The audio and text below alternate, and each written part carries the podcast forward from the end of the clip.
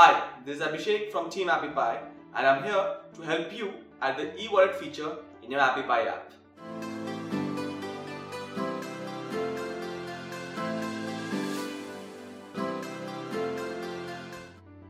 With the e-wallet feature in your app, your users can add money, make payments or purchase the required products without having to enter all the details every single time they want to buy something from you.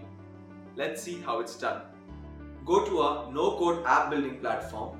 If you've already created an app, log into your account and go to manage and edit to add e-wallet page to your app. Else, click on get started to build your app.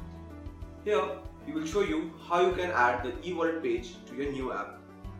First, enter your business name here and click on next. Then, enter the purpose of your app and click on next. Based on the app purpose you mentioned, the system will add certain pages to your app. Now click on save and continue to finish creating your app. If you see that the e-wallet page is already added to your app, click on it. Else, click on view all, search for e-wallet and click on the page to add it to your app. The existing app users can add the e-wallet page into the app in exactly the same way. Now let's take a look at all that you can do with the newly added e-wallet page. This is your page name. If you want, you can change it as per your needs. From here, you can change the page icon. If you want, you can select a solid icon or an outline icon or an image from our library or add your own custom icon image. You can even upload two different images for mobile app and website. Now let's move to content section. Click on manage. You will be redirected to eWallet dashboard. Click on configuration settings under general settings in left hand side menu panel.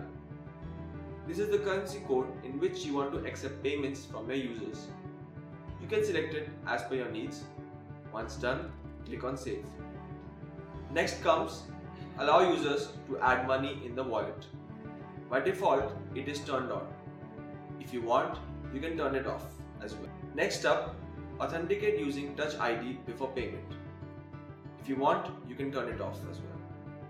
Now comes adding payment method. First comes PayPal Express. To enable this option, you need to provide PayPal ID here. Next comes adding credit card via Stripe Payment Gateway method. To enable this option, you need to provide live publishable key and live secret key.